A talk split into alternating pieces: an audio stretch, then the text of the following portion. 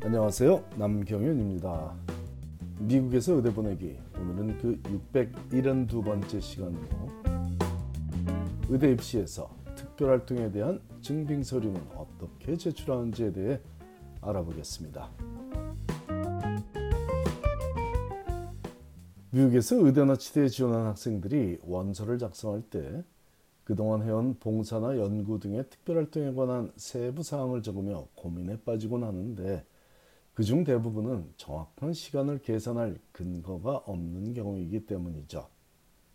반면에 한국에서 의학 전문 대학원 등의 입시에 임하는 학생들은 특별 활동에 대한 증빙 서류를 제출해야 하므로 본인이 시간을 일일이 따져가며 계산하여 기입할 수, 기입하는 수고는 피할 수 있어 보이더군요. 그렇다면 미국에서 의대나 치대에 지원할 때는 어떤 증빙 과정을 거치며 어떤 증빙 서류를 준비해야 할지에 대해 알아보겠습니다.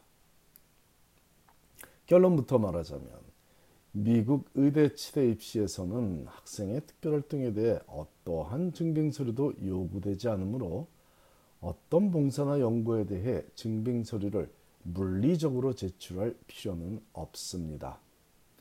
그렇다고 확인 과정이 전혀 없다는 의미는 절대로 아니니 착오가 있어서는 안 되겠지만 한국의 의전원 입시에서 요구하듯 정해진 증빙 서류를 제출하라는 요구도 없고 실제로 아무도 제출하지 않다는 의미입니다.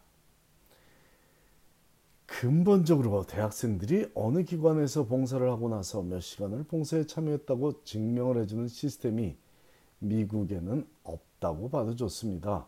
물론 일부 병원은 봉사 시작 시간과 마감 시간을 웹사이트에서 표시하는 프로그램을 활용하고 있긴 하지만 그걸로 증명서를 발급해 주는 일은 생각도 하지 않는 영역이죠. 하지만 만일 어떤 의대나 기관에서 특정 학생의 봉사 경력에 대해, 경력에 대해 문의를 해온다면 그에 대한 답변은 해주고 있으니 사실과 다른 내용을 의대나 치대 원서에 기입해서는 당연히 안 되겠습니다. 한국의 입시제도가 더 좋은지 아니면 미국의 입시제도가 더 좋은지를 비교할 필요는 전혀 없습니다.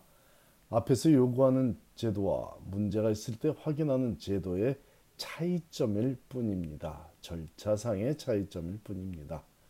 그 결론은 한국 의전원 입시 원서에 정확히 표현되어 있는데 이 문구가 주는 의미는 미국 입시에서도 동일하게 적용되니 정확히 짚고가기 위해 소개하겠습니다. 확인서약 본인은 자기소개서 작성 및 증빙서류 제출 관련 유의사항을 모두 숙지하였으며 심사 과정에서 위사항을 위반하는 사항이 발견되는 경우 합격 취소, 입학 취소, 탈락 등의 조치에 대하여 이의를 제기하지 않겠습니다. 라고 적힌 내용의 서명을 해야 되죠. 이건 한국의전원에 적혀 있는 원서에 적혀 있는 내용입니다. 자, 여기에서 언급하는 증빙 서류가 필요한 영역은 봉사활동 내역, 교내활동 내역, 사회활동 내역 및 연구활동으로 나누어져 있으므로 미국에서 치대나 의대에 제출하는 서류에 적는 내용과 한국에서 의전원 원서에 적는 내용은 동일합니다.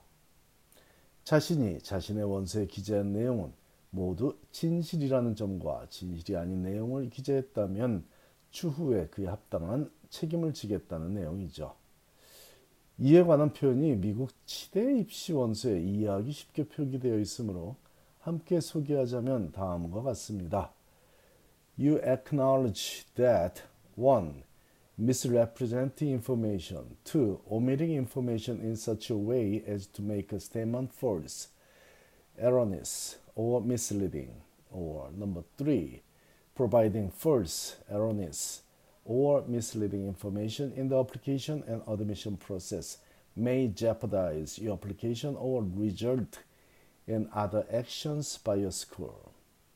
자, 이렇게 표현되어 있는 내용은 conduct 가이드라인 중에 발췌한 일부 내용이며 conduct 가이드라인 즉 행동 강령 뭐 이 정도 되겠죠. 거기에서 발췌한 일부 내용이며 요약하자면 지원자가 옳지 않은 정보를 제공할 경우에 학교에 어떤 조치가 내려져도 감수하겠다는 것이니 증빙 서류를 미리 제출하라는 한국의 입시와 마찬가지로 증빙 서류를 제출하지 않는 미국의 입시에서도 사실이 아닌 내용을 원서에 적어낸다면 그에 상응하는 조치를 감수해야만 한다는, 한다 는 사실이죠. 실제로 학생의 원서를 접수받은 의대에서 그 학생이 2년간 근무했다는 연구소에 전화를 걸어 그 PI 즉 책임 연구 교수와 그 학생의 참여에 관한 내용을 확인한 적도 있고 3년간 봉사를 했던 병원에 전화를 해서 그 학생의 봉사 참여에 대한 세부 사항에 대해 담당자에게 질문을 한 적도 경험했으니 미국이라고 해서 아무런 확인 절차도 없이 학생들의 주장을 100% 신뢰한다고 생각하지는 말아야 합니다. 조금